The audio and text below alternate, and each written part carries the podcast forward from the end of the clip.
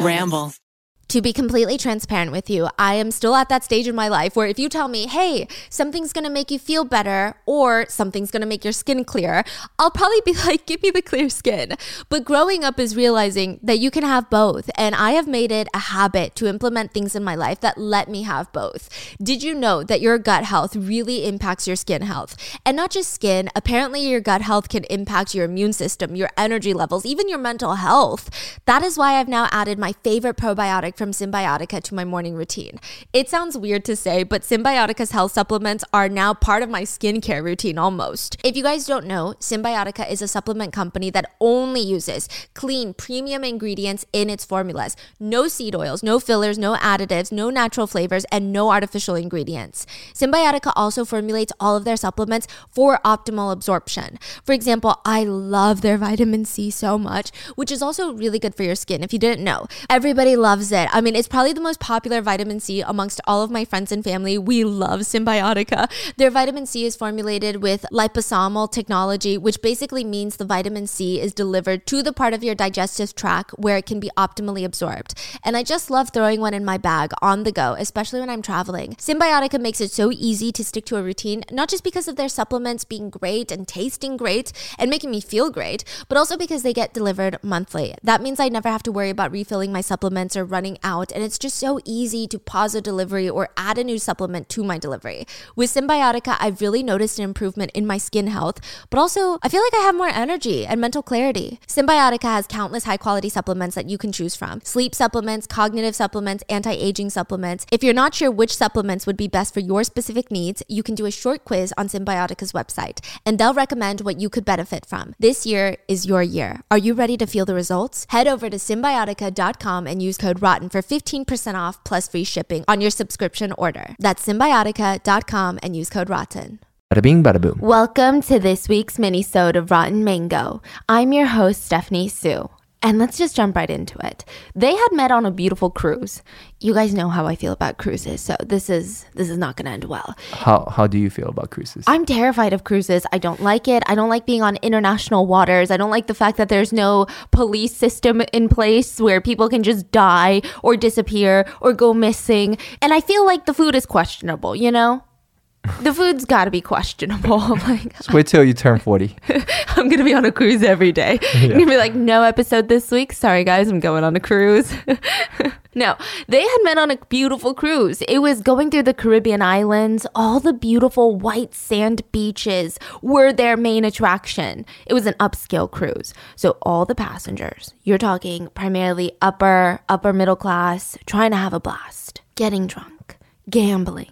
That's where the couple met, by chance, by the pool on this romantic cruise. And since their first kiss was at sea, it only seemed fit, it only seemed appropriate that their last kiss would be at sea too. You see, they were breaking up. She wanted to move on. I guess she saw it as this sort of short fling, a romantic getaway fling. But when the couple tried to get serious, they realized that they just did not mesh. They did not click. They were not perfect for each other. The main problem was he lived in Greece. She was from New Jersey. She tried to move to Greece to be with him, and it was just too hard. So this was their final goodbye. He looked into her loving face. She looked gorgeous, her hair blowing in the wind. And he kissed her lips one last time and then he tossed her severed head to the ground and lit it on fire. Then he threw her corpse and the rest of her body in the lake. He wanted to burn her face because he wanted to make sure that he was the last one to ever see her beautiful face. Yeah, it's gonna be a wild case and it's gonna be so infuriating, so just keep that in mind. As always, full show notes are available at rottenmangopodcast.com, but there is an incredibly researched book on this case called Blind Passion A True Story of Seduction, Obsession, and Murder by John Glatt. I got sucked into this case in this book. I mean, it's written mainly based on interviews with those involved, with those that were close to Julie. The book does a phenomenal job at making you feel connected to the case, connected to the victims and their lives. It's incredibly emotional and raw. It's written in a way where it's super thorough, super organized, but it doesn't feel like you're just going through court documents. It's very difficult to read this book and not relate or feel for and understand the victim's life and also their loved ones because, I mean, I can't even imagine what they were feeling during this time. So please go check out the book. It is the best deep dive on this case that you will find. And with that being said, let's get into it.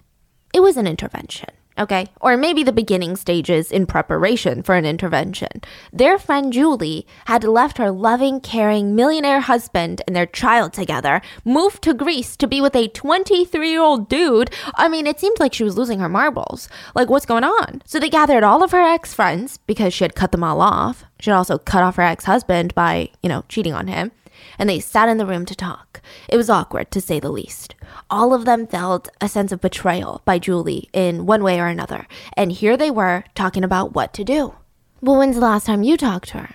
One friend said, Oh, I talked to her a while ago, and you know, she sounded so sad. I think it was hard for her to make friends in Greece. She didn't know Greek. She couldn't understand any of the street signs, any of the words that people were saying. She had nowhere to go by herself. She couldn't make friends. She couldn't connect with people. I mean, she had no deep social interactions. And we all know Julie thrives off of that.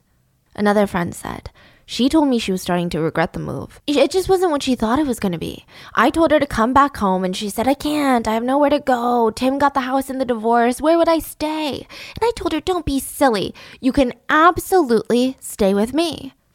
She said she would think about it. Another friend admitted that they thought Julie was being abused by her new Greek lover. She said, You know, before they left, I saw these stitches on her arm. And I was like, Did George do that to you?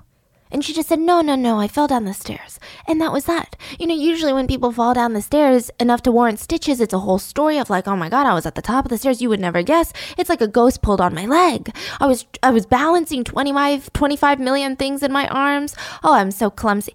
No, just, oh, I just fell down the stairs. Tim, Julie's ex husband, said he had an emotional call with her where she begged him to send their young child on a plane to Greece so that she could see their child. He refused. Absolutely not. Not with that weirdo that you're seeing. And she became hysterical. She started accusing him of not caring what she wants or about her happiness. And Tim said, I care about my daughter. You're the one who left. And according to everybody's dates, that was the last time Tim had talked to Julie. But also the last time anyone had talked to Julie. They had no idea by the time that they had this meeting, Julie was already dead. Julie's ninth birthday party was probably one of the most traumatic incidents in her life. And trust me, she had her fair share of traumatic incidents. She was run over by a car when she was just three years old. So, yeah, this is nine year old Julie. She had seen some shit in life. And this is out of this world. Imagine the ninth birthday party where there's children running around everywhere, screaming, running, being safety hazards, not only to themselves, but to everybody around them. Parents are chasing out, Jimmy, don't you run down the hall. Maybe a family comes late looking for parking on the street in front of the house. There's balloons hung up on the mailbox to indicate, yep, this is the house with a party. It was easy to lose your spouse or your friend at a party like this. Kids are running in the back. Parents are grilling it up. Some are in the kitchen fixing up the cake. Some are getting some side dishes. Some are going to their car to get their presents. I mean, it's hectic. Julie's mom probably had the most hectic job. She's the one hosting the party. I mean, sure, yeah, Julie's dad is helping, but is he really helping? Now, during the chaos of it all, Julie's mom was inside prepping some things, cleaning up after the kids. She looks outside the window and her husband is in the middle of the residential street in front of their house at their daughter's ninth birthday party, making out with their female neighbor. Yep. Julia, Julie's mom, dropped everything, ran out, confronted her husband, and you could hear the yelling from down the street. Everyone, not only at the party, but on the block, knew what had happened. Julie's dad went inside, packed his bag, and walked out on his family on his own daughter's ninth birthday party in front of her, in front of his whole family, in front of all of Julie's friends. He never came back to the family home. Nine year old Julie would probably remember this moment for the rest of her life. And it might be the reason that she made specific decisions that she made. So let's talk about her childhood. It really all starts with her mom, Julia. So Julia was born into this massive family, right? She was one of six kids, and her parents, they were um, both from the Navajo tribe. So Julia grew up with a strong influence from her indigenous heritage. They lived in the Four Corners Reservation in New Mexico, uh, which, if I'm not mistaken, is the largest reservation in the U.S. Now, from a young age, she's immersed in all this Navajo folklore, traditions. She she learned the bloody history of her people when Spanish settlers systematically just pillaged and burned their lands. Yeah, it was a bleak but necessary history lesson that she had to learn about the cruel side of humanity. But other than that, Julia said she had a very pleasant childhood. I mean, as pleasant as it gets. Her family raised goats and sheep. They grew their own vegetables and fruit. And her mom would weave these intricate rugs, the traditional Navajo style for um to sell to th- to tourists. Listen, it was an honest living, but it did not leave a ton of room for financial error. There was not a lot of wiggle room. They had to watch all their pennies, all their dimes. They had to make sure that the children never felt like they were lacking. For example, Julia grew up speaking fluent Navajo, and by the time that she was 12, her parents sent her off to an ing- indigenous boarding school. And she had a full blown culture shock. This was not like a Navajo school because there's hundreds of tribes of um, indigenous people in the US. They were speaking English. And she's like, I've had the same experience. Tell me why, okay? She had no idea that there was an outside world outside of the reservation. I mean, the boarding school experience was the first time she even left. She had to learn English. She's like, You're telling me not everybody speaks Navajo? I thought the same thing. I didn't know not everybody spoke Korean here. I went to kindergarten and I was in for a shock. And like, why do parents not tell you that? I think maybe they were scared that you wouldn't go because I was not warned.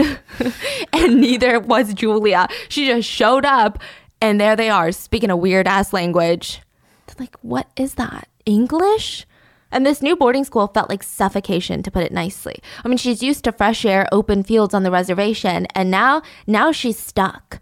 So I feel like this is either going to go of two ways. Julia's either going to hate the outside world, retreat back to the reservation, and stick with what she knows, or she's going to become obsessed. She's going to become obsessed with exploring what else is outside in the quote outside world. And that is exactly what happened. She dropped out of boarding school and at just 16 years old, she ends up getting a babysitting job in Sacramento, California over the break. She was staying at this, she's like a nanny, staying at this couple's high rise apartment in San Francisco, a giant skyscraper. She had never seen one in real life. She had never even been inside of one in real life. She was mesmerized. She was so scared she couldn't even go out onto the balcony because she thought it was going to just fall off the building. And when she did go out alone in the city, she would stand on the street corner for hours watching the world just pass her. I mean, these people, why do they dress like that? Why do they look like that? Oh my God, why did they do that? I mean, it was so fascinating to her. And she knew from then on she was a city girl. she sat her parents down and she was like, okay, after school, I'm going to leave the reservation. Love you, nothing personal. And they were freaking confused. They're like, what are you talking about? Nobody else in our whole family, not a single family member, not an aunt, not an uncle, not a cousin, has ever wanted to leave the reservation. This is our sanctuary. You know, outside, they're going to discriminate against you. They're going to be racist. It's full of prejudice even though we were here first, they're gonna wanna act like they were here. You wanna go out there and live with that? But they're like, okay, I love you, Julia. So you do what makes you happy. We're gonna support you. So 18 year old Julia, she starts moving around, bouncing from city to city. She starts working in hospitals. One of her jobs was in a psychiatric unit, and she said it was so traumatizing. Because, okay, think about this. You live on a reservation, like you've seen the same community members your whole life. You go into the city, you get a job at a psychiatric hospital, and she said people were dead in the eyes, just like zombies, blank expressions. And she would give them slops of hospital food, just like sloshy mush on a plate. It was a sobering experience. And Julia was like, I never want to be like that. I want to live my life. And the best way to live my life is to experience drugs. Yeah. So she started getting into speed, which is an amphetamine, which is similar to meth, Adderall. They're all kind of all in the same family, right? And it helped her stay awake for sometimes 48 hours at a time. And you're like, wow, is she working 48 hour shifts? Okay, here's the thing about Julia. She like really loved to party. It kind of runs in the family, starting with Julia. so Julie later is a partier. But mm. Julia would work a 12 hour shift in the psychiatric unit, go party for 12 hours until her next shift, show up for work, and then go party again after that. And she would use speed to get through all of it. So think like cocaine. Yeah, she wouldn't get a wink of sleep. And it was at one of these parties, she runs into this guy named John Scully. John is like the opposite of Julia. Not in a cute opposites attract way, but in a they literally had nothing in common with each other, and I don't know what they even talked about. They just they thought each other were hot. That was pretty much it. John grew up in this conservative house, really did not enjoy partying much. Also his family were like indigenous people. We we fought for this land. We won it. Yeah, yeah, yeah. they were really um they were pretty racist from what I heard from the book. I've never met them. Don't cancel them or me. okay. But he was physically attracted to Julia instantly. Like in the Sea of Women, Julia, with her Navajo heritage, I mean, she stood out in the best way possible. She was beautiful. Her looks were striking. John said she was unique. He had never seen another woman like her. Basically, she was hot. So keep this in mind later because this guy just proposes marriage out of nowhere. They went on a few dates and then he called her. Yeah, he called her to propose to her and she said yes. It was over the phone. Yeah. And Julia would later say, Yeah, I was just a kid. We were at a party and uh, I, I, I knew it was coming because at the party he was like, I'm gonna marry you one day. And it never really occurred to me that we would actually get married. Weird. In hindsight, it was a bad decision. We were both young, we had no money, no strong careers, we were just trying to make ends meet. And add to that, John wanted to work in Philadelphia, which is 2,000 miles away from Julia's parents, so it would be very, very difficult for her to visit on a whim. But in the end, she agreed to go because, I mean, she's young. She thought John was the one. But from the get go, big mistake. First of all, all her neighbors were oddly racist and you're like, how can you be oddly racist? Um, they all assumed that she was either Filipino or Korean, and they were racist to her based off the fact that they assumed she was Filipino and Korean. But then, even if she they found out that she wasn't Filipino or Korean and she was in fact indigenous, they would still be racist because they're like, oh, same shit, whatever. You're not one of us, so yeah, odd very odd. I mean, don't get me wrong, most of them were somewhat friendly to her face, but they always looked down on her. Sometimes the covert racism is worse. Like at least these days, if someone is aggressively like straight up racist, you can film it and they'll get fired from their job and deal with real life consequences. But if it's like covert and it's like the smallest subtle microaggression, people will always be like, oh my God, you're being sensitive. Yeah. So she was dealing with covert racism. They were racist undercover, little racist spies. And Julia could feel it. Even John's family gave her the same energy. They were hesitant to accept her because she wasn't white, which, side note, again, she was here first. You know what I mean? I'm just saying. Sorry. So Julia's miserable. And her job, she gets the job working at this dark, horrible shoe factory. I mean, it was bad. The conditions were bleak. She would just work all day, come home, and John wouldn't even be home because he got a job as a police officer. So he's out there fighting crime, and she would be completely alone, 2,000 miles away from her family. And it just, it was miserable until she got pregnant.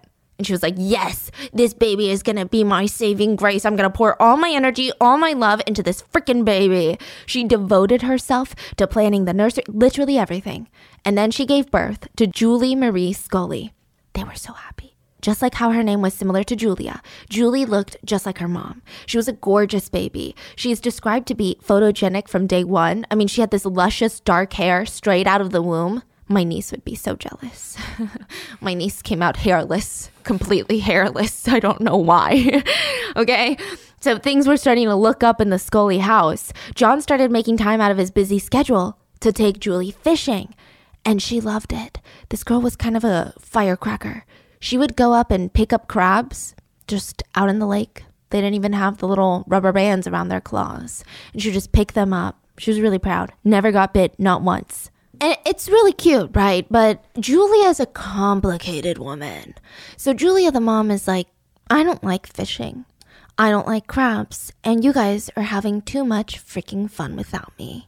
So she's getting jealous. She's getting upset. She's feeling lonely. She starts doing drugs again. She starts going back to that speed. And she managed to keep it a big secret. By the time that Julie was born, I mean, the drugs, the stress, it was aging her body. But that is what's terrifying about addiction. She just could not quit. And she would struggle with the addiction for most of her life.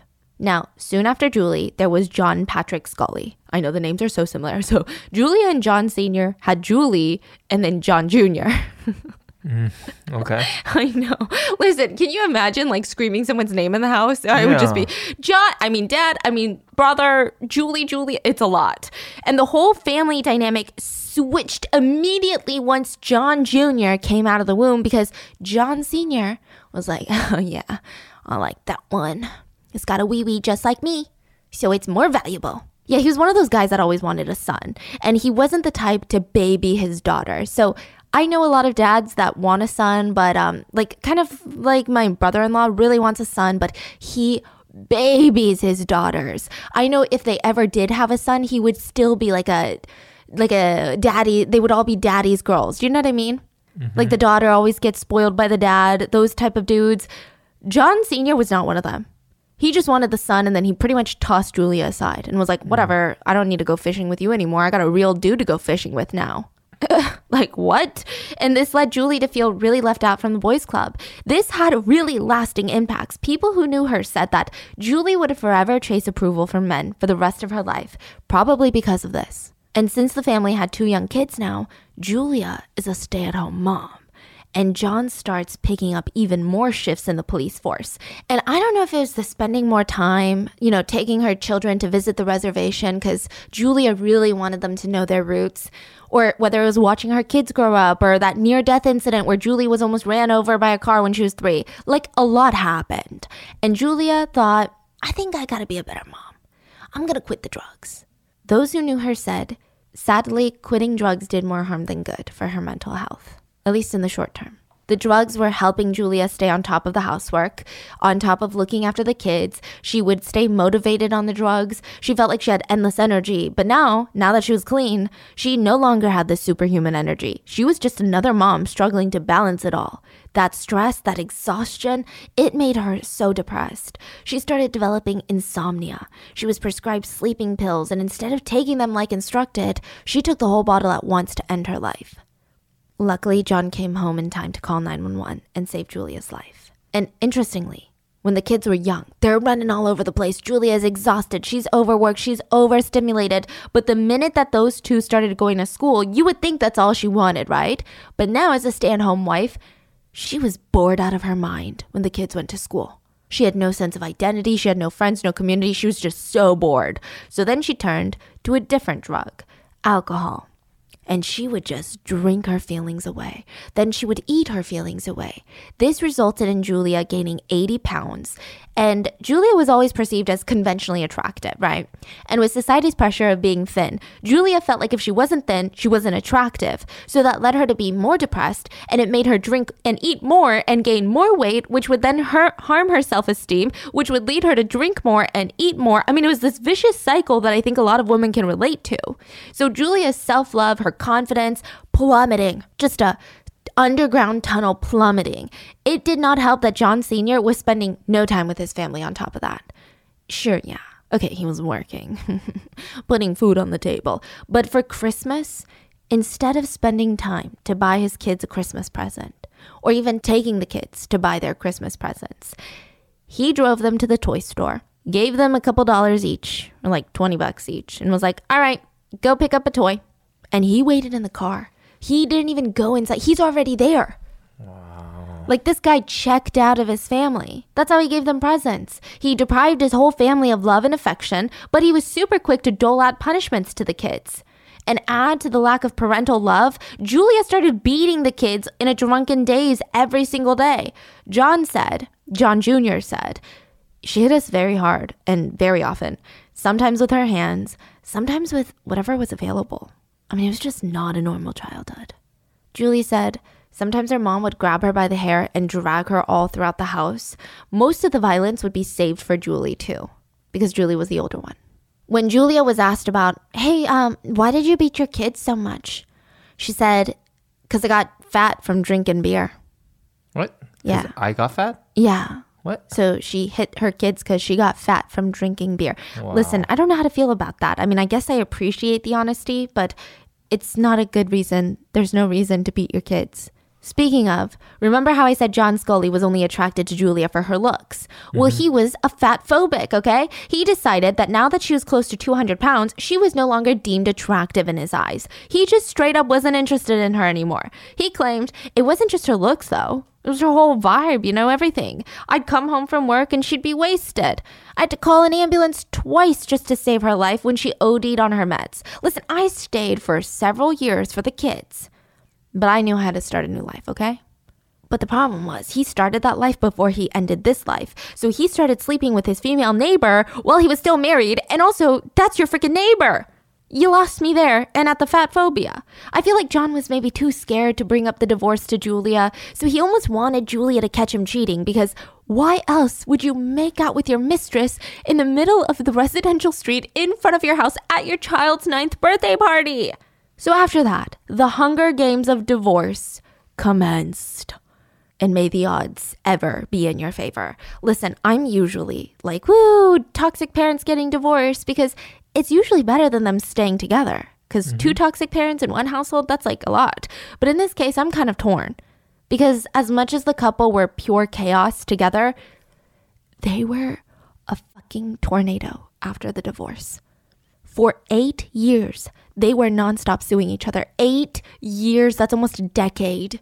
Suing for what? Custody, money, child support, the house, everything. The fucking car. They're like, that's my car. Don't drive my car. Emotional distress. I mean, you name it, there was probably a lawsuit by these two. John moved in with another woman, and sometimes he would promise to take the kids fishing. He's like, like good old times, daddy will come pick you up. He'd come to the house and be like, never mind, we're not going fishing. And then he'd stay for five minutes and then leave. And the kids would have been prepping for this fishing trip for like two weeks. They'd be so excited. Like, remember when you were a kid and your parents, like, we're gonna go to Disneyland. And then they don't take you to Disneyland? I have so many trust issues from that. So many. Meanwhile, Julia would be so pissed because John spent more time with his new girlfriend than his own kids. So she would get revenge by sitting down the kids and being like, Did you know, kiddos, your daddy don't love you? Nope. In fact, he hates you. He left me because he hates you guys so much. So that's why I'm sad. Because I'm stuck with y'all. At the same time, she was also getting more physically abusive towards her kids from the pent up anger and stress. So overall, the two kids, it was toxic. And by the time that Julie was, what, 11, 12, she's drinking, smoking, partying. I mean, she's basically going around unsupervised. Listen, Julia would beat her up for partying but the way that she taught lessons were bizarre. If she caught her young kids underage drinking at like 11 years old, I would imagine, okay, I'm thinking, if my kid is 17, 18, they're underage drinking. I know why they're underage drinking. I would have a talk about peer pressure. I would I don't know. Okay, that sounds so stereotypical, right? But that's kind of why they're drinking. But if they're 10, 11, I'm like, okay, we got to talk about why you're drinking. There's got to be an underlying problem here that I'm not seeing. But mm-hmm. instead, Julia was like, "Oh yeah? You want to drink some beer? Both of you sit down. You're going to drink all the fucking beer in the fridge until you're throwing up. She would have them chug beer until they were bent over, throwing up everything that they ate that day. And she thought that they would learn their lesson like that. They did not. They what? were just severely hungover the next day. But that was it. Yeah. It's just a very huh. bizarre, like you just made a bunch of hungover 11 year olds. That's all you did. And then, as a great example, Julia would get drunk the next day and then beat her kids some more. So it was like, how are you going to tell me not to drink when you get drunk and beat us? Now, at one point, the dad did want custody of the kids again. And here's what's so interesting about so many um, trends I see in divorces with these cases, but it's that a lot of the times, the father is primarily the reason why the divorce happens. Usually, an affair takes place, correct? And the father leaves the house and moves on with another woman. And the mom is in charge of taking care of the kids, physically at least, right? Mentally, emotionally too. But for some reason, the kids idolize the father. Maybe because mm-hmm. he's not around. And I've seen this with so many different cases. And it's almost kind of similar to even me. Wait, what? I know, me getting so deep. But like my dad left for Korea when I was younger, and technically, he is just objectively speaking, probably a worser parent than my mother. But um, yeah, I idolized him from so long, and I would always just give my mom shit for it. Why is that? I don't know. I guess when I was younger, the person that's not there, it makes you feel like they're perfect even though they're not there. But then you get older and you're like, oh, oh, that's abandonment. So that's not perfect at all. That's technically could be potentially illegal, you know what I mean? But okay. yeah, so interesting. They idolized their father. So they would do anything to live with their father and his new wife, Lorelai, which by the way, Lorelai and Julie did not get along. Julie hated her. Julie was like, "You're stealing my dad away from me and I'm to I'm to do some sneaky stuff behind your back." Which is why at just 14 years old, um, Julie had to get a psychiatrist because this psychiatrist was going to testify to the courts of why John Sr. needed custody of both the kids. Now, these psychiatrist notes are bizarre. The psychiatrist described Julie as attractive and thin, which I feel like is really freaking creepy because she's 14. I mean, am I missing something on why he felt the need to write that? So that's it for that. Yeah. With the help of a creepy psychiatrist, John gets custody of the kids. So now Julie and John Jr. are living with him, and he made sure that they were up to par with his life. He wanted Julie to go to the best high school in the area, which, was this prestigious high school that you had to apply to. You had to take an entrance exam, and it was connected to Temple University. It was literally on the campus, and people said, if you go to this high school, it's guaranteed entrance to Temple University. But the problem was, Julie was failing all of her classes. So, how on earth is she going to get in? John had two things. He walked in to the principal's office, full cop uniform, and he sat down and said, Julie's indigenous, half indigenous. So, I'm just saying. I'm just saying. They're like, You're right, sir. Um, would she like to take an entrance exam? Yeah, that'd be nice. So she sits down, takes her entrance exam, and you're thinking, okay, well, that's not gonna work because she's failing all her classes. Here's the thing about Julie: she had a photographic memory. What? Yeah, I know. So does she? So- she still fails the class. She fails classes because she doesn't study, she doesn't turn in assignments, she does no homework. But mm-hmm. if you force her to sit down and read a textbook the night before her exam, flying colors. What? Because she's a photographic memory. For real? Yes. So she killed the entrance exam with one night of studying. Oh. There are kids that study for all of eighth grade to get into this high school. What is that like? Yeah, and I know, but you know, I don't think it's good because everyone said this about Julie when she because she had this photographic memory. There was no like dopamine release essentially when she is getting good grades. She was so understimulated by school, and she was so oh. understimulated to the point where she didn't show up. She just stopped going. Nothing could keep her interested in school. I know it's kind of interesting. So maybe being too smart is actually a bad thing. Yeah, she got in. But then she got bored and dropped out and got an office job. So, 16 years old, she's basking in male attention. She's 5'7, conventionally attractive, petite, defined bone structure. I mean, guys flock to be around her. Here, let me show you a picture of her. Yeah, she's pretty. She's beautiful, and that's when she's in her. I would. I wanna like say, she's in twenties. yeah, mid 20s to Yeah. late 20s. Yeah. I don't really like doing chores around the house. I'm going to be honest with you. And I especially used to hate doing laundry. It was just one of my more tedious tasks. It takes so much time, and I often feel tempted to not even bother sorting out my clothes. But I've been trying to motivate myself to get a lot more organized, and I finally found a way to make doing my chores so much more interesting, so much more engaging. And that's by listening to audiobooks on Audible. You guys know me, there is nothing like playing a good psychological thriller. So obviously, that's what I've been listening to.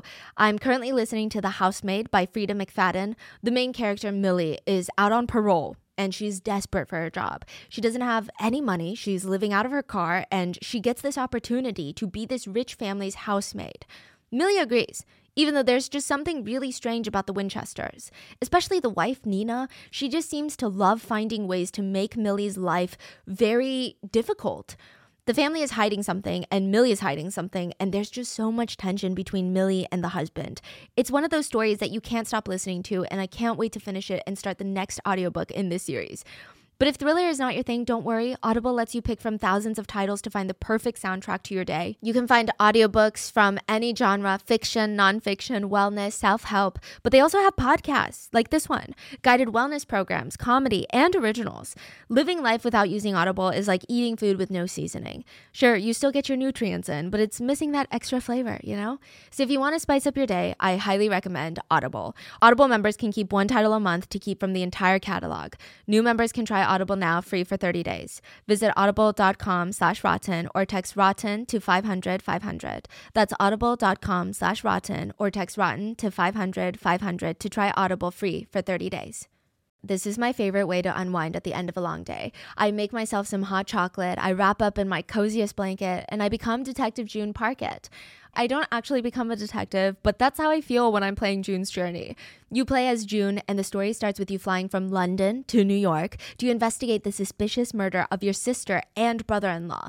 But that's just the first in a very long line of suspicious murders. There's so many family secrets, twists, and you get to uncover all of these mysteries through a series of hidden objects games. Like you search for hidden letters or other objects that help you advance in the story. The storytelling in this game is impeccable. I mean, every detail is important. It stimulates you because you feel like a detective. The game takes June literally all around the world, from New York to Havana to Paris, and you get to meet all kinds of characters. I do not trust any new characters at this point because everybody seems to have a hidden motive. And as the story is progressing, you can learn about new characters as you collect bits of information to build your photo album. I also really love the dialogue in this game and just how immersive it is. There are some scenes where you really feel like you are Detective June. There's mystery, murder, danger, even romance. Sometimes it does get a little intense, so if I feel like taking a break from all the crazy plot twists, I go back to my little private island. Okay, it's not little, it's actually huge. It's called Orchid Island, and I get to decorate it in any way that I want. I have a waterfall on my island, and I'm currently making a train station route. There's just something so satisfying about getting to color code everything and make sure all the pieces fit. It's such a cozy yet thrilling game. It's almost as satisfying as puzzling the pieces of June's family's mysteries together because, listen, I'm telling you, my husband will definitely find me on the couch later today playing June's Journey. Discover your inner detective when you download June's Journey for free today on iOS and Android. And guys just flocked to be around her, and she loved it. She loved spending money on all her clothes, her makeup. She just liked hanging out with her friends. And at the ripe age of 17, she's like, I'm gonna get married. Yeah, I'm gonna decide my future right now. So she married this guy named Neil Ziegler, and he was 23 from a wealthy family, so that was great. And both of Julie's parents were actually kind of relieved. First of all, out of all the guys that Julie could have chosen him out of, Neil was the most calm. He was the most put together. He came from a wealthy family, and at least now they always knew where Julie was because if she didn't pick up her phone, they could call Neil. That was the vibe. But by the time that Julie's parents came around, Julie was over the marriage. She was like, "Hey guys, thanks for approving of Neil now, but um, I don't like him anymore." Are they married or not? yeah, married? they're married. For how long? Not long, like a year or two, and she's like, "I'm kind of done with this guy.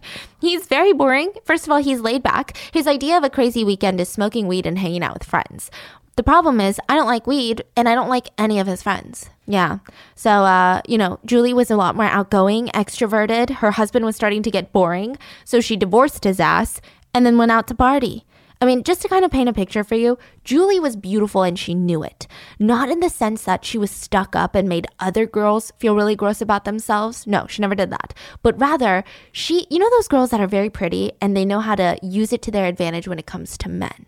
That was her. So she had men tripping over themselves to help her, to talk to her, to take her on dates, to shower her with gifts. So in her early 20s, she catches the attention of a 32 year old successful business owner by the name of Tim Nist. Tim was one of those born motivational videos on YouTube. He said, Ever since high school, I was reselling cars for extra money in my town. This guy got bored easily. He said, Fuck college. I don't need college. I don't need a degree to make money. He was jumping around from job to job trying to make a living. And finally, he opened up his own business, Sterling Lawns, a huge landscaping company and the timing couldn't have been better. New Jersey real estate was in full swing, and Tim was at the right place at the right time, and his business took off. He hired a bunch of secretaries, several lawn specialists, and he was a millionaire by the time that he met Julie, a multimillionaire. And for every million dollars that he had, he had a failed engagement to go along with it. Okay, sorry, I don't know if that's factually true, but he did have a lot of failed engagements. I don't know this guy's net worth. He would feel pressured to propose to long term girlfriends, and then he'd be like, wait a minute, I don't think I actually want to live the rest of my life with this one. So then they would cut call it off before they got married. And Tim was not a partier. He wasn't like, oh no, I don't know if this is the one because I still want to go out there and sleep with all the other fish in the sea. Tim was a very laid back dude. He was not a Dan Bilzerian. He was actually a really cool millionaire. Like he just liked to keep to himself. He had dweeby little hobbies like um model rocket tournaments. He loved making those model rockets. Oh, oh, oh. Got it, got it, got it. You know what I mean? yeah, like science class. yeah, yeah, yeah, yeah. And then he loved um Civil War reenactments, which um feels a little questionable, but I don't know. Okay. Yeah, he was kind of, you know, dweeby in the best way possible. Like, what I'm trying to say is, he's the perfect catch. He's not one of those millionaires that wants to cheat on his wife and is like all about like being a douchebag. He wasn't one of those. And Julie would come in and change his life with her magnetic charm. I mean, there was this instant physical attraction between the two of them. Tim was also tall, 6'4, good looking, athletic bod. And Julie, well, you know, she had the model looks. So at a party one day, Julie was making eyes at Tim. He approached her and she put a cigarette to her lips. And he swooped in and lit it for her while they maintained eye contact. It was it was an intense, steamy BookTok moment, and the rest was history. They spent the rest of the night whipping around in Tim's Porsche 928 coupe like they were teenagers again, which the 928 is apparently like the version of a 911. It's no longer around, but a 911 is a very fancy car. And in sneaky teenager fashion, that night, Tim's like, Hey, Julie, I know this is really random and this has nothing to do with like what you're thinking, but um I just really you want to go surfing tomorrow? She was like, "Yeah, sure, pick me up." Let's be real. The guy just wanted to see her in a bikini. Mm-hmm. Cuz she was wearing a sweatshirt at that party, like a very oversized sweatshirt, and he was like, "I got to see what I'm working with, right?" He felt so in love the next day.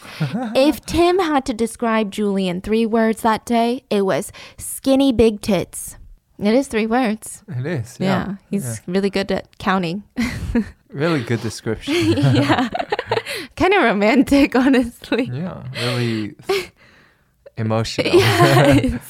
Side note, the 11 year age gap was nothing for this couple. Like, they hit it off during their surfing trip. They found out they had a ton of common interests. Like, they both liked hockey, social drinking, romantic comedies. And since Tim was financially secure, he loved spending money on all these types of luxuries, traveling, fancy trips. And Julie had never experienced that before. I mean, she's in her early 20s.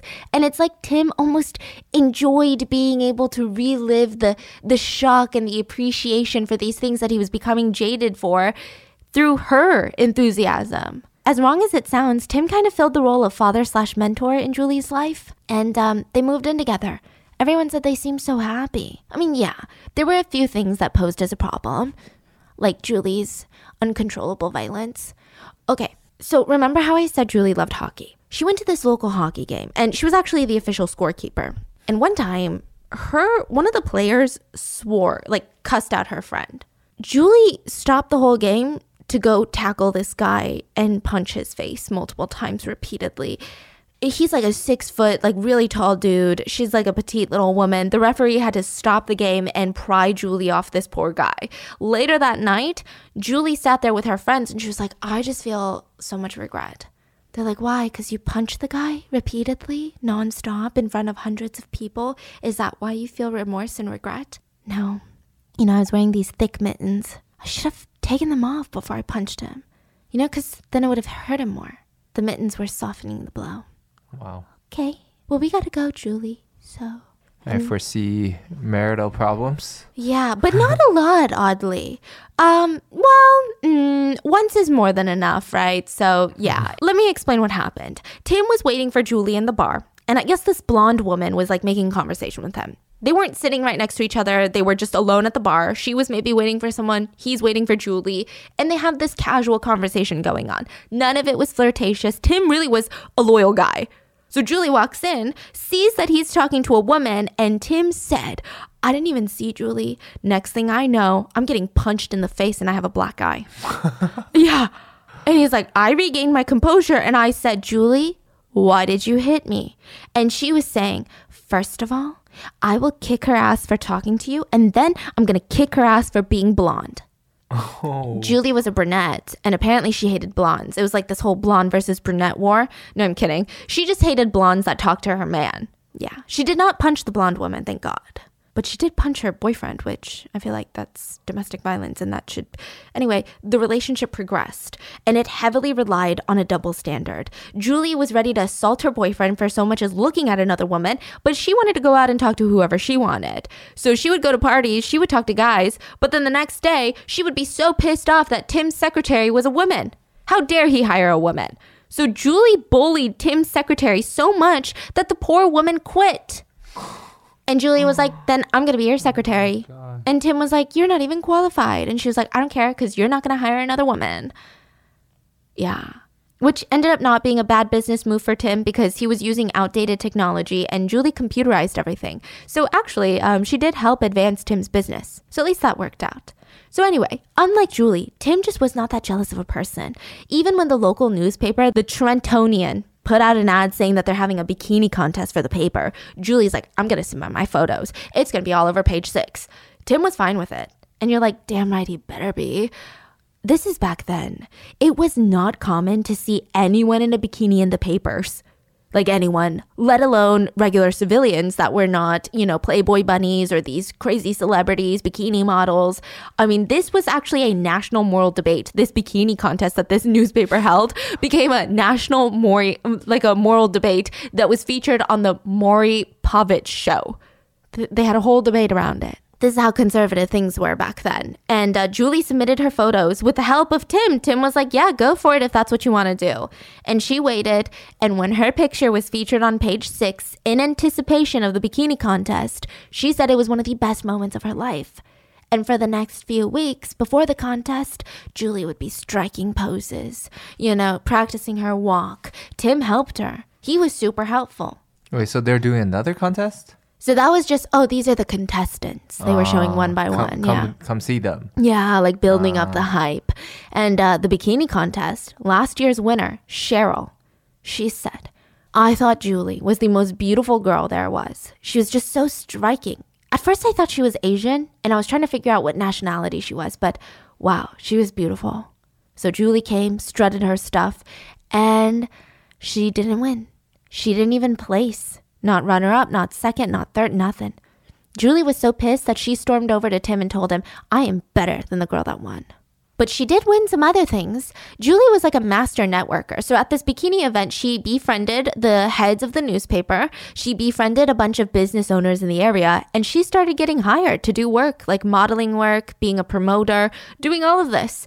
And people loved her. She, they said that she would light up a room. She would talk to every single person about something so passionately. Like she was so bubbly she flirted, but it, w- it wasn't in like a creepy throwing herself at people to get a sale or anything, but it was just so natural. Like she was mm. naturally flirtatious, but she was dead loyal to Tim. Not once did she even think, not once was she ever tempted to ever cheat on Tim.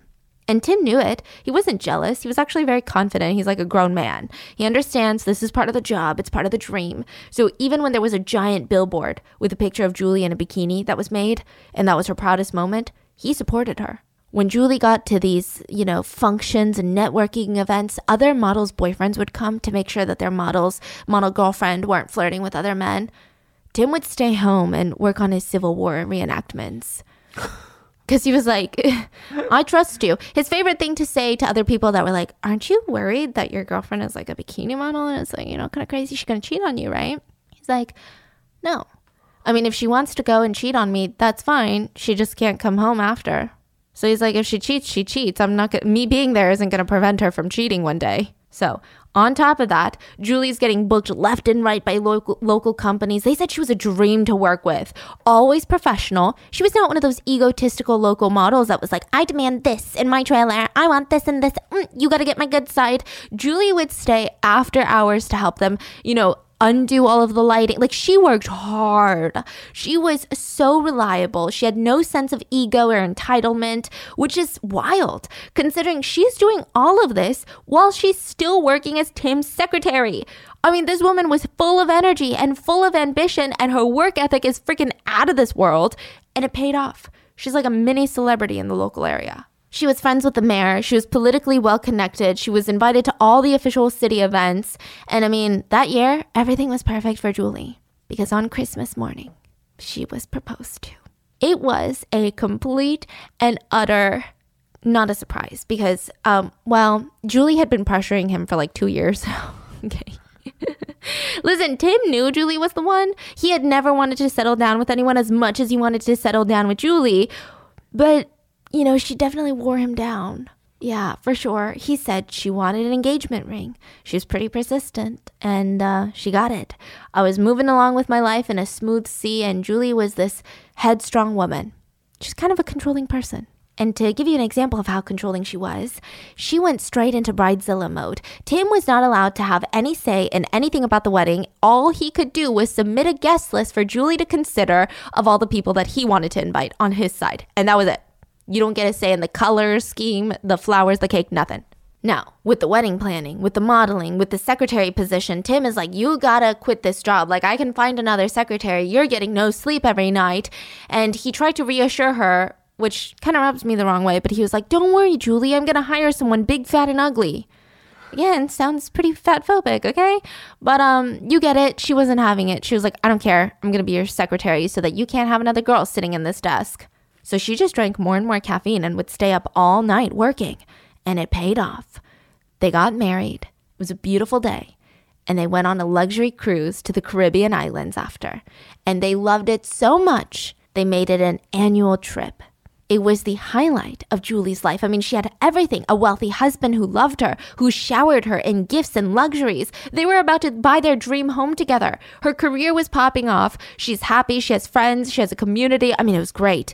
Even when Tim and Julie clashed personality wise, they made it work. For example, Tim likes to go to a party and leave an hour later so that he could get some extra sleep before work.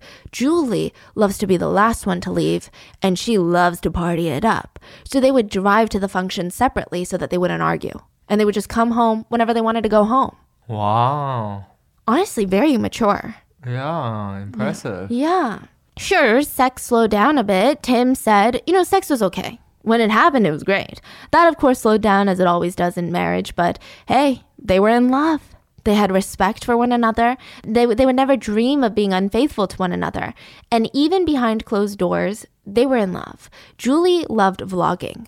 She never posted it anywhere. She's like the pioneer of vlogging, but she would just vlog all day. I, I feel like Julie was a baddie that was born in the wrong era. Is that statement cancelable. Like, I just feel like she would have absolutely thrived on social media. She would have been like a style icon. She's so bubbly and extroverted. She loves making connections. She actually feeds off of high energy social interactions. So, if she's not interacting with people, she becomes seemingly depressed. You know, so she needs this type of energy around her. And she was with a man who, yes, was the opposite of her, but really let her shine. And then it went downhill when she got pregnant. And it's not like the pregnancy was unwanted, not at all. They'd actually been trying, but once she got pregnant, the pressure was on. She's in her 20s now. Julie was petrified that she wouldn't be able to bounce back after a pregnancy, and this was going to end her modeling dreams. So she stayed vigilant. She was exercising, watching her food intake while she was pregnant, and she was starting to feel good and excited. So for the first two trimesters, she only gained 35 pounds, which is really not a lot. She still looked thin, just with this baby bump, and she showed it off. Like she liked to dress in a way that would draw attention to her bump because the juxtaposition of this bump and then her petite little body was it was different. It was giving Rihanna. Julie honestly would have been a style icon had she been born today, you know? Now, Julie did smoke and drink throughout her pregnancy, which is a horrible idea, but she just kind of refused to stop and nobody could stop her. She would have a few glasses of wine here and there, so it's not like she's, you know, knocking back shots of tequila and getting wasted every weekend, but as far as smoking, she did not restrict herself. So, yeah, everything was going swell. And then, boom, the third trimester and suddenly Julie was gaining more weight. She was experiencing mood swings because her hormones are all over the place, and at times she would get incredibly violent. She once went to a hockey game, and a guy near her had remarked on her belly. And I think he probably had said something along the lines of, Oh, watch out, you're gonna bump into all of us, you know, because she's clearly pregnant. But um, she physically attacked the man. So that's a lot. She gave birth on November 26th to um, Katie Nist. The first few weeks that Katie was born, it was a magical time for the family. I mean, baby Katie was beautiful. Tim and Julie had no idea that their lives could be this good. Tim was in love with his wife, Tim was in love with their baby, he was in love with this whole family, and then everything was about to unravel. Julie at first was doing great. She even reconnected with her brother and her mother because she just had this baby. And she's like, I think I want this baby to have an uncle. I think I want my baby to know her grandma. So, hi, you know, because they had really weird childhood growing up. They had been estranged for a while. And initially it was great. But you know, when someone toxic is in your life, it's always great initially, and then they get a little too comfortable.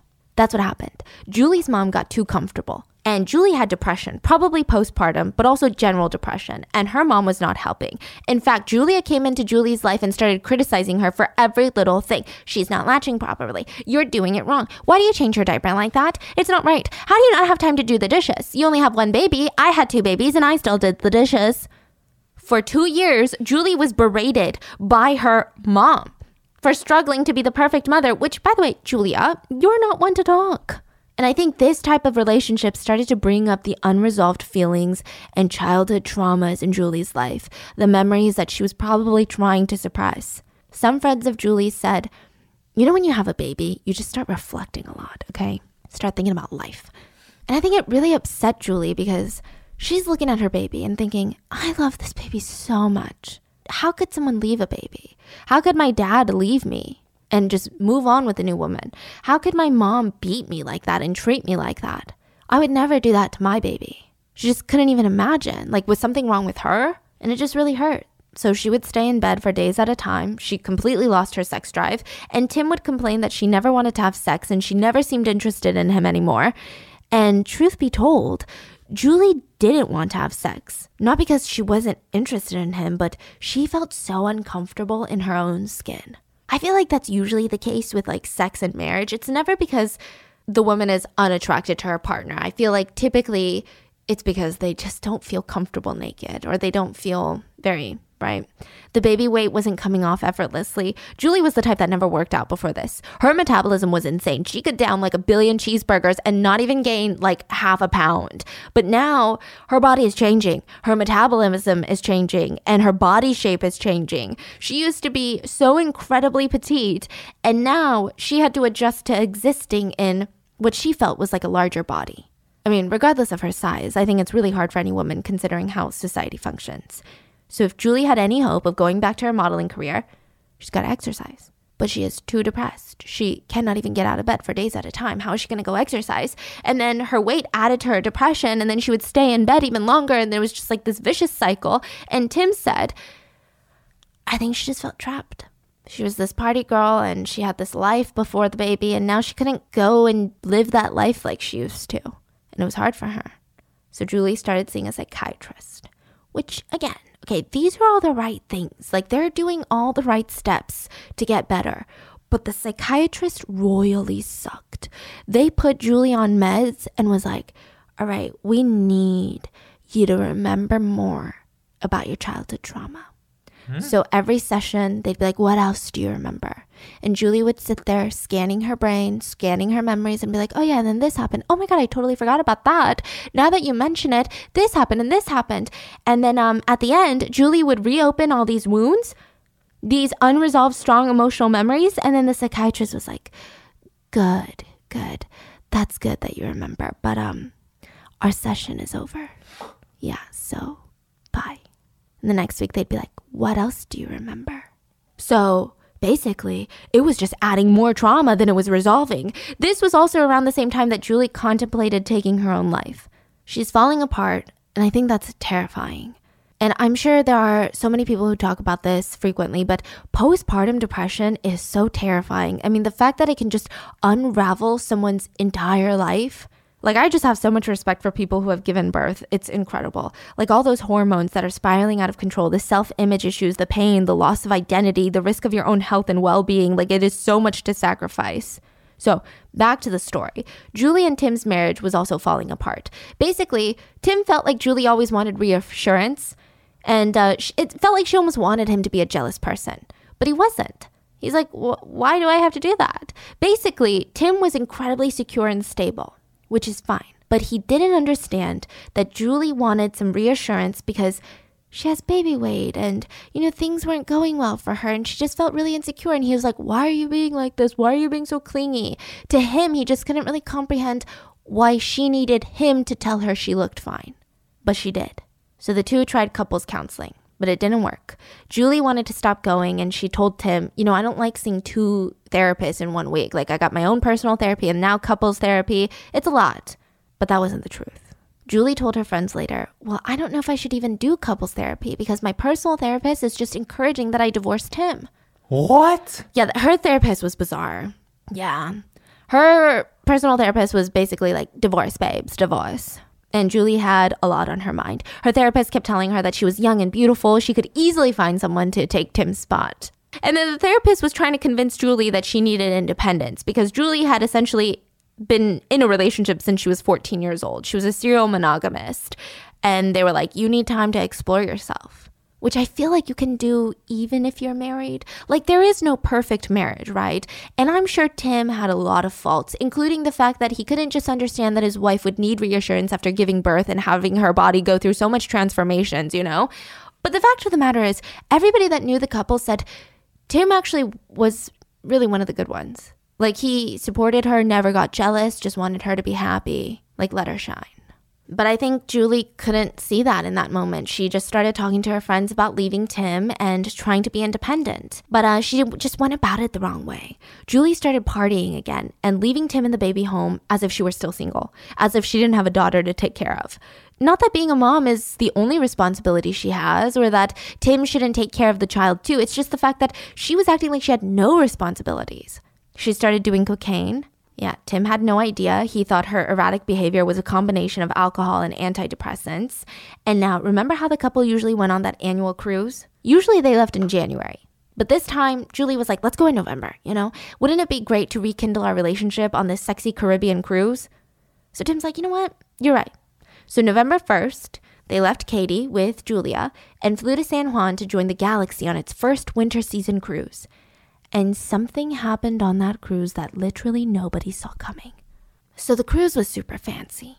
And Tim and Julie would spend a lot of time together during the day, but usually during the night they would split up. Tim liked to go to the room and rest. Julie liked to put on a sexy low cut dress and go to the casino to make friends and get drunk. Sometimes during the day, Tim would go take a nap and Julie would lounge at the pool or at a casino. And one day, on one of these occasions, a crew member approached Julie and struck up this conversation. His name was George, and he told Julie three truths and two lies. Truth number one his name was George. Truth number two he was an engineer on the ship. Truth number three it was his maiden voyage, his first trip. Lie number one he lied about his age. He said he was 28, but he was actually 23 years old. Lie number two, he made it seem like he was a very important engineer on the trip. I mean, engineer sounds fancy, right? But in reality, he was a third engineer, which is the lowest rank a crew member can have. His job duties included maintaining the swimming pool and occasionally keeping lookout. So, why did George lie? Well, he thought Julie was hot, and unbeknownst to Julie, he had seen her for the past few days and figured that she was rich and saw that her husband was older. So he made a $10 bet with another crew member that he could get her to sleep with him. Yeah. Wow, $10 bet. Yeah.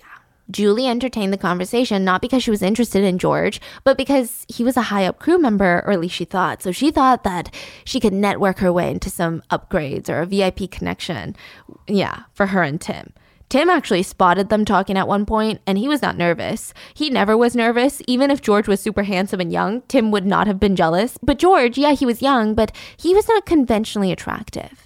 The most prominent thing people remembered about him was that he had an abysmal receding hairline and very, very bad teeth, which again was more like a personal choice. It wasn't the lack of dentistry and where he came from. He's, he's Greek. He just did not really take oral hygiene seriously. So throughout the entire cruise, George would talk to the couple, but mainly Julie. And the couple did not receive any special treatment because, well, George had no authority to give them any special treatment. But at the end of the trip, they all exchanged addresses. And to Tim, it was this innocent interaction. It was all polite. It was all normal. He was too busy thinking about how his marriage was getting back to where it used to be, how he had reconnected with Julie. Meanwhile, Julie is not feeling Tim. After their cruise, she confided in a friend that she was in lust. She had met someone on the cruise and they didn't do anything. She never cheated on Tim, but she couldn't stop thinking about him. What? Tony, her friend, was shocked. I mean, all these years, Julie never once talked about another guy like this. And he told her, it's just a crush, you know, it's gonna go away. But Julie didn't let it go. In fact, George was writing her letters to New Jersey practically every day, and then he started calling weekly. And incredibly, Tim would answer the phone sometimes, know that it was George, and he wouldn't think anything of it. He'd be like, Here you go, Julie. Yeah. Meanwhile, George was trying to work his charm pinpointing all of Julie's biggest insecurities. The fact that she was turning 30 soon, the fact that she was insecure about her looks. George was exploiting all of that and trying to make her feel beautiful. He said, The reason that you don't feel beautiful is not because you're not, but it's because you are not with someone that makes you feel beautiful. And I can make you feel beautiful. Honestly, he was just an asshole, and he was really vague about his own life. While Julie was opening up to George, George was hiding a shit ton of things from her. He was working overtime to make sure that she didn't know the real him. He was hiding the fact that he was 23, of course, but also that he was having an affair with a coworker on the Galaxy cruise. He had this nasty personality. So growing up, George had like no friends, and that sounds sad. But it's not. It's mainly because George felt like he was better than everybody else. Yeah, he was a loner. And ironically, the English translation of his last name, Skiadopoulos, is the son of shadows. Which sounds cool, but it's actually very creepy and foreboding, mainly because George was a violent person from the get go. I mean, he was just super aggressive at home. He had this impossible temper. A lot of family members were terrified of him. They speculated that he had inherited his mother's schizophrenia, which reportedly had her admitted to a local mental asylum multiple times. And just like Julie, George's parents got divorced, and George was used like a pawn in their bitter divorce. 14 year old George was forced to record conversations between his mom and her new boyfriend so that he could give it to his dad to later use against his mom. It was weird, and similar to Julie, George knew it was his dad that ruined the marriage, but he adored his father. Well, not enough to not stab the guy. Yeah, George straight up stabbed his dad in the neck during an argument and then pushed him down the stairs. You know, the good old fatherly stab and push your dad down the stairs. Yeah. Is the dad okay? Yeah, he had to spend like a month in the hospital and he was on meds for years after this. George was sent to a mental institution, put on meds for schizophrenia, and when he got out, everyone pretended he didn't just stab his dad. They brushed it under the rug which I'm all for moving on and getting people the right care that they need. But it was kind of wild how they pretended like it just didn't happen. This is all before he got the job? Yeah. Oh, wow. This is all when he's a teenager, like 14, 15.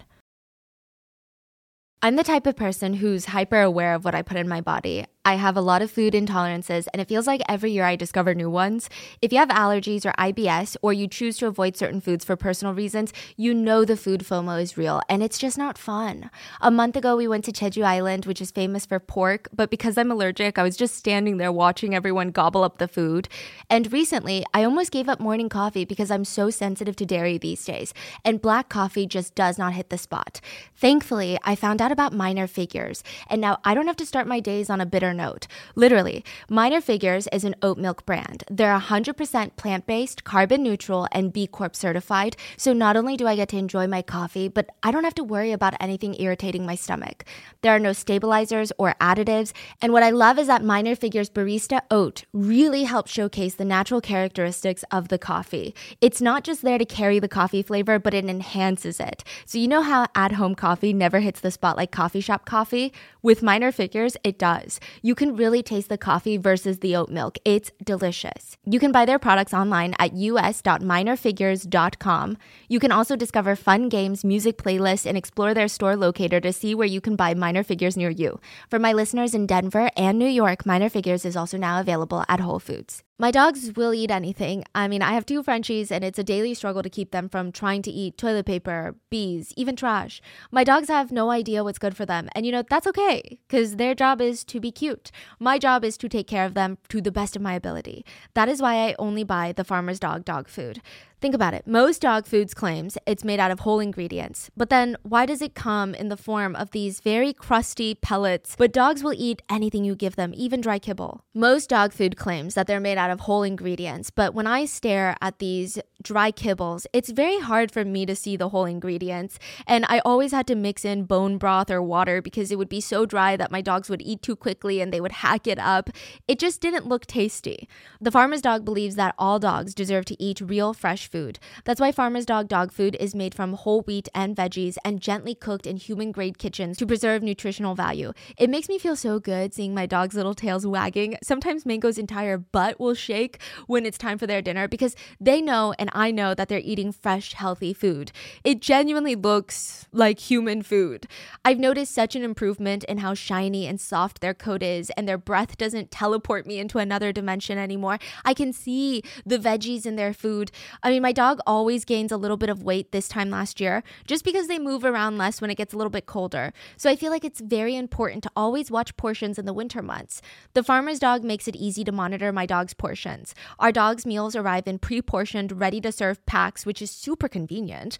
All you need to do is tell the farmer's dog about your puppy or your dog, and they'll deliver personalized, vet developed recipes for as little as $2 a day. And you can adjust the recipe selection, portion sizes, and delivery cadence according to your needs and schedule. Get 50% off your first box of fresh, healthy food at thefarmersdog.com slash mango. That's 50% off your first box at thefarmersdog.com slash mango. George's dad would later even use his connections to help find George a okay paying job on celebrity cruises aboard the Galaxy cruise. Yeah. And the connections makes it sound like George and his family are from money, but they're not. His dad was a merchant though, so he knew a lot of people out at sea. November 1st rolls around. George embarks on his first trip and he meets Julie. And he made it his mission the whole time to seduce Julie. He knew that she was rich, she was way out of his league, and he wanted all of that. He wanted a smart, hot girl to date. And if that meant he could quit his job and mooch off of her, then so be it. Julie was also at a very vulnerable point in her life, and she just kind of welcomed George's attention. I, I think it was very much of, wow, this younger guy thinks I'm still attractive, because she was really insecure about turning 30. So having the attention of this young guy, it helped her self esteem. And of course, Tim had no idea that Julie was drifting away from him. In fact, he thought things were better than ever. That Christmas that year, he even hired a Santa Claus to come to their house to give their daughter presents. It was such a cute moment. He did not realize that Julie had already mentally and emotionally checked out. And almost immediately after the Christmas party, Julie was like, Hey, can we go on another cruise? He's like, What? We just went. But, you know, I want to go. I think it'll be good.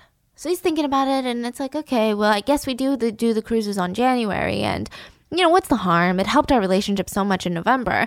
January, this is gonna cement the deal. We're gonna be good after this. So he got on board, pun intended. But then Julie was like, I want to do the same exact cruise that we did in November. And he's like, the same one? I mean, we could literally go anywhere in the world. If you really like, we could stay with the celebrity cruise line and just go to a different destination.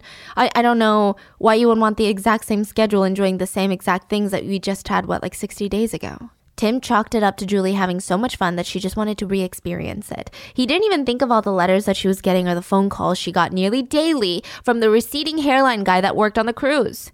What was that? Just he thought it was a friend? Yeah, they had a friendship now. So he agreed, and sure enough, January, George was there to greet the couple like old friends. And at first it was fine, but soon enough, George was really getting on Tim's nerves. Not because he was flirting with Julie, which he was, but anywhere they turned, George was there. Like, do you not have a freaking job you gotta do or something? And George actually became a basis of one of their fights on the cruise. Tim started to get annoyed at George, and Julie was acting very suspicious. He just wanted to spend one night with his wife, and she was like, I'm gonna go out with the girls and George. So he threw up his arms and he's like, Well, then go see George then. And she did. Yeah. She went to the bar and started ranting about Tim to George, who, of course, was consoling her, saying all the right things, because it's always easy to be on a high horse unless you're in that relationship. So he's like, Oh, yeah, I don't know why he's doing that. I would never do that. George leaned in for a kiss. Julie rejected him, saying that she's a married woman. But after a few more drinks, she went back to his cabin and they had sex. When she got back from the cruise, she told all of her friends about it. And everyone was shocked. It just wasn't like her. I mean, she was very proud too. She was angry almost. She gave the impression of like, screw Tim. I met someone else and now Tim can't hurt me anymore. My speculation is that Julie was going through a lot after giving birth. Her insecurities were starting to take over. She felt insecure, uncomfortable with her looks, her body, her career, and maybe she associated all those feelings with Tim because he wasn't helping her feel better. And now she felt like George could help her, and because he could help her, maybe that meant that he loved her more than Tim did which is just my speculation, because it was shocking to all of her friends. Tony, her closest friend for years, the godfather of her child, tried to talk some sense into her. He was upset. He said, Julie, don't you realize that you're doing the same thing to Katie that your father did to you? Julie cut off Tony for George, which was confusing for everyone. And not to be rude, I'm just giving you context. But George did not have much to offer. I know, I know that Tim is 11 years older than Julie, but he took care of himself. He was conventionally very attractive. He worked hard. He was a millionaire. George was young. That's really all he had going for him. He didn't have a career that was established. He didn't have a stellar personality, really. He also was not very good looking. Like I said, he had bad oral hygiene and a very intense receding hairline and just a really nasty personality. But he was smooth. He knew the right things to say to Julie, and she was vulnerable. And maybe it was the cocaine and alcohol. Maybe Julie was not thinking correctly. So when she gets back, Julie is talking to George in secret practically every single day because this time they have to be more careful. And George would write to her and he would say things like, You are my life. I love you from the bottom of my heart and I'm here for you. Maybe it sounds stupid, crazy, and nobody can believe that, but who knows the truth but us? I do love you. Signed, your macho baby man. That's what he called himself. Your macho baby man. And he would add hearts and kisses all over the letters like a little middle schooler. And it worked. Julie was so infatuated. She came up with this whole master plan to go see him without Tim knowing, and she even recruited her mom to help. But when Julia found out what she was going on a trip was not a girl's trip and it was basically to help Julie cheat, she was pissed. But what could she do? When she got back, she was even more sure about her feelings with George. And Tim basically said, either we're on or we're off. Like, either we're together or you're in it 100% or we're just divorced. And before she even responded, he demanded a divorce. I think he just had a gut feeling, like he knew what was going on.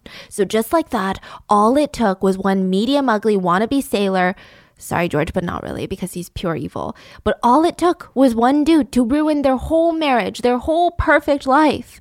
Tim moved out, let Julie live in their house, but he wasn't going to let her take half of his money. In fact, he was really smart with it. He never made Julie a shareholder in his company, and he was really well protected throughout their marriage in the case of a divorce. So don't get me wrong, Julie was going to get money, but um, it wasn't going to be half of what Tim had. But George was disappointed.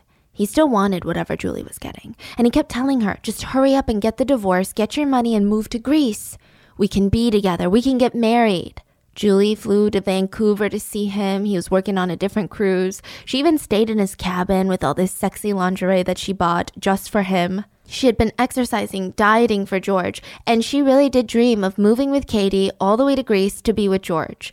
I mean, if I'm being honest, I am completely floored by Julie's mental state at this point. I mean, she has this child, uh, uh, she has this life that most people would dream of having. She and Tim were millionaires. She had a shot at modeling still. She was young, she had so much to live for.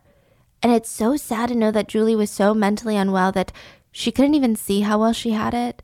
She was depressed, abusing alcohol, abusing drugs. Her brain chemicals were all over the place. She needed a very competent professional. She did not need George Skiadopoulos. But unfortunately, he was like a little parasite. He happened to be at the right place at the wrong time, and now he had latched on onto Julie, and there was no getting rid of him. He even convinced her to get off her antidepressants because he said he didn't like medication. But let's be real, he just wanted her to be easier to manipulate. So she was just on cocaine, staying up into the wee hours of the night waiting for George's call because they are in a different time zone. And when they were finally done talking, she couldn't fall asleep because of the cocaine. So she would take tranquilizers to fall asleep and then she would wake up, do cocaine, work out, and she was restricting her food intake. She was on a crazy diet. I mean, it was so unhealthy. And honestly, I don't think Julie would have even entertained George if she were herself. I mean, during her career, Julie was propositioned by a ton of wealthy, attractive men that were arguably either more attractive than Tim or arguably more wealthier than Tim. But she never cared. Not once did she even feel tempt or anything, but somehow George weaseled his way into her life because she wasn't in the right state of mind. So she starts slowly isolating from her friends and family, even her dreams. So George in the beginning was like, You need to model. You need to follow your dreams. You can still do it. But now, when she told him she contacted modeling agencies, he flipped out. He was like, You're going to be doing some horseshit. He was just jealous and insecure that if she got a job, she would find someone else and leave him. So he refused to, quote, let her model. Cheryl, Julie's model friend, tried to reason with her. He, she was like, Julie, why are you letting this random guy tell you what to do? You barely know him. Why are you throwing away all your dreams? For what? Tim would have never stopped you from pursuing your dreams. So what are you doing? Julie told George about this conversation and he convinced her to cut Cheryl off because she was a horrible friend and she was just jealous of what they had. Meanwhile, George is still out there partying it up, flirting with women all the freaking time. He's still having an affair with a crew member, which, by the way, he told Julie about it and she was pissed. She told George in a letter, I feel like you put a knife in my heart. Nothing is more important to me than you are. You always tell me that I'm number one, but then you have to hang up after only talking for five minutes. I don't understand. I try and do everything to make you smile because I love you so much. Why did you say that my love for you is going down? Don't you know that it hurts me every time you say that? I hate it when you say that. Don't say it again. I don't feel happy now. So this guy cheated on her and is trying to tell her and guilt trip her that she doesn't love him as much anymore. I'm sorry, what? Like the levels of manipulation, insane. George even encouraged Julie to get a restraining order on Tim because he was, quote, spying on her. How would George know? He wouldn't know, but he convinced her. He convinced her that she needed full custody and she should bring Katie to Greece with her. And in the letters, he referred to Katie as, and I quote, our daughter. Honestly, I think that he wanted Julie's child in Greece because it would be another way to manipulate Julie. Oh, and add to that, he kept telling Julie that he needed to hit her own child, that the way that she was disciplining Katie was not harsh enough. I, how do you how do you, without any kids, give parenting advice? And then out of the blue, George called Julie and was like, Hey, baby, guess who quit his job for you? Yeah. The, wow. the guy quit his job because he wanted to visit New Jersey, live in her house, and live off of her money. Meanwhile, Julie is deteriorating. The drugs, the alcohol, it, it was starting to catch up. She had headaches, awful stomach cramps. She lost her appetite completely. But somehow, even that, George convinced her that it was because they weren't together. So she was experiencing these physical pains. When they were reunited, they would be okay. So she keeps writing to him things like, I want your body. I can't bear to be without you. Thank you for everything you did to make me feel better. It worked. You really understand what makes me tick, and you know what to say. You make me love you even more than I thought possible. Like I said, I love you more today than yesterday, but not as much as tomorrow. And with that, she flew him to New Jersey. Oh, and one of the first things she did was get him a dental appointment for his teeth and an appointment to get a hair transplant because his hair was receding. She even brought George to people that knew Tim well, so like the guy doing the hair transplant, and he's all like, "Uh, aren't you married to Tim?" Yeah, their divorce wasn't even finalized yet. So Julie paid for the hair transplant, and George was just straight up living off of her. He would lounge all day. Sometimes he would go to the gym with Julie, but that was about it. And Julie was paying for everything on her credit card that was connected to Tim's accounts because their divorce wasn't finalized. All of Julie's friends at this point had enough. George had convinced Julie that all of them were working for Tim and plotting against her, and they were just over it. At one point, George convinced her that the speaker system in their house was being used to spy on Julie, so he ripped all the wiring from inside the drywall. And just when you thought he was the worst he could be, he was in a contest with himself to see who was more scum. And spoiler alert, George always beat George. So George choked Julie's mom. They got into an argument and he straight up choked her. Julie's mom said it was terrifying. He was pounding on the wall, grabbing me by the neck. I mean, he had this terrible temper. And she called Tim and he encouraged her to call the police. Together, they worked to get Katie away from Julie and George. They felt unsafe for Katie. And because George was Greek, the authorities were like, hey, either we're going to go through with all of this or you can fuck out of here back to Greece. So that's what he did. He got on a plane with the ticket that Julie paid for. And for whatever reason, Julie continued to protect George. She even told her friends, No, I- am the one that strangled my mom. And George was just taking the fall for me. But nobody believed her. Julie settled in her divorce and was getting close to a million dollars. So at this point, she's going around telling everyone that she's going to take the $1 million in Katie and move to Greece, and Tim was not freaking having it. I mean, it was very hard for Julie to stand up to Tim in family court. All of their former friends, all of Julie's closest friends, were taking Tim's side for the sake of their child. They had to do what was right. Julie was unstable, George was violent and terrifying to be around, so it was clear Julie was not getting Katie. So after the divorce, she just hopped on a plane and headed for Greece. She was like, okay, then, bye. At first, Greece was beautiful. It was warm. The couple were reunited. They were going around sightseeing, shopping for souvenirs. They ate traditional Greek food. They had a blast. There were some issues. First of all, all of Julie's stuff was still in the States. So she wasn't officially moved yet. This was like her first trip to see if she liked it.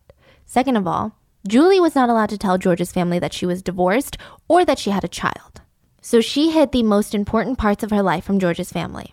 I mean, I don't know if George's family would have cared, but I wouldn't have cared. Like, if you were dating me and you were telling me to lie about something, the most important part of my life or a big part of my life, being a mom, I'd be out the door. So it says a lot about where she was at this point in her life.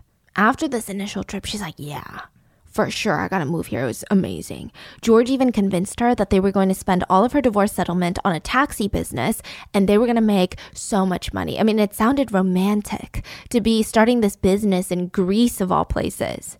So she left once more, but Julie didn't know, and her family didn't know, that this was the last time that they were gonna be seeing her alive. In Greece, they rented this hotel and they were looking for this perfect apartment together. I mean, they were excited. They were getting married soon. So during the day, they would go apartment shopping. Then at night, they would go party and drink. Julie was so drunk so often that she would forget the time difference in US and even Christmas Day went by where she didn't talk to her daughter because she forgot about the time difference and she was already asleep.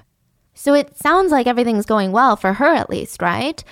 Until January 11, one of Julie's closest friends, Sue, gets a phone call and it's George. And he's frantic. Like the first few words that he blurts out are, I can't find her. What? What do you mean you can't find her? Calm down. Tell me what happened. George was frantic. The connection is bad. She could hardly hear him, but she gathered a couple of things. Julie went to Athens with George that weekend. She was going to pick up some stuff that she had shipped to Greece from the airport, and it was a long day. Now, that night, after everything, they went to this huge market at night and it was just bustling and hustling of all these people bumping around. I mean, it was one of those night markets. And while they were shopping, Julie and George split up and she disappeared into the crowd and he hadn't seen her since. He waited for her, but nothing. He looked everywhere for her, but nothing. He was so confused. He was so scared. He called his dad, and together they looked for her and looked for her, and then nothing. So they went to the police, and the police were like, eh, she's a tourist. She probably got lost, or maybe, you know, she's having fun. When George told Sue this, her first feeling was relief. And no, she did not hate Julie and she did not want her friend or ex friend to be missing, but that was typical Julie. When she was done with a place or when she was done with someone, she didn't really need a whole conversation. She's the type to just freaking leave, okay? She's like, okay, then, bye, I'm done, right? She had been telling Sue that she was over Greece, so Sue thought she was on a plane on the way home to see her daughter. She was happy. Julie seemed to be getting over this George phase. But her relief came tumbling down when George mentioned, and she left her passport behind. So now she's like, okay, this is weird. So with this information, she hangs up and calls Tim.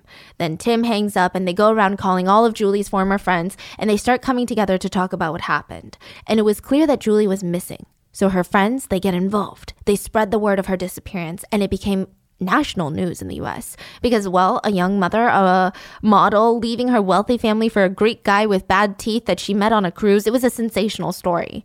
The media pressure was a lot. So when the police finally get involved, I mean, yeah, George is the number one suspect. He's looking very suspicious. So they bring him in, expecting him to give a bizarre alibi or a bizarre story, and this guy did not disappoint. He said, Fine, fine, I'll tell you what happened, okay? Julie was miserable here. She doesn't like Greece. I mean, she was straight up miserable, okay, guys? So I told her to pack it up and go home because I have to enlist in the army for my mandatory two year service in Greece. So I was like, go, and then afterwards we can date again. But she refused. She's like, I can't go anywhere without you, George. So, like a normal person, I thought if I was violent enough with her, she would leave. Wow. And I would go enlist in the army. And then when I'm done with my two year army enlistment, we would date again. It was flawless logic. So I just wanted Julie to be happy, but she wouldn't leave. So I tried to strangle her to get her to leave, and she still wouldn't leave. So anyway, January 8th, um, you know, we're in the car, driving on the highway. Desolate stretch of road. Nobody else was on the road, and the sun had the sun had set. We get into a fight. I pull over and I shut off the engine. And I knew that she sensed something because there was like fear in her eyes, you know? And he leaned over and wrapped his hands around her neck and squeezed. The bones in her neck were crushed and her body went limp and slid down the passenger seat, and she was dead. He said that? Yeah. So he's claiming he did it so that it was a crime of passion. He just wanted to choke her a little so that she would go back to America. Now, the truth is very different. Julie had her stuff shipped to the airport. And when they got to the airport, she had it shipped back to New Jersey. And that's when she broke it to him. She's going back. She wanted to be with her daughter. She was done with this. They weren't meshing. It just didn't seem right. She did not want to marry him. She did not want to leave her divorce settlement with him. But George claimed, "You know, I wasn't happy about killing her. I was I was devastated. When I was done, I thought, okay, what's left? I can just cremate her body, throw her ashes in the sea where we met, because, you know, it's poetic. We met at sea and now she's in the sea. And then I was going to throw myself off the cliff to join her. I just couldn't be without her. So he threw her body in the trunk, went to go buy a can of gasoline, drove into the woods, and lit her body on fire. I guess to cremate her. The fire was not hot enough, and all it did was char her corpse. Even her clothing and skin were still intact, but they were charred. So George said he felt bad throwing her in the water like this. So he drove to his grandma's house, borrowed one of her big suitcases, tried to stick her body in, but her head kept popping out. So he had no choice. He severed her head off.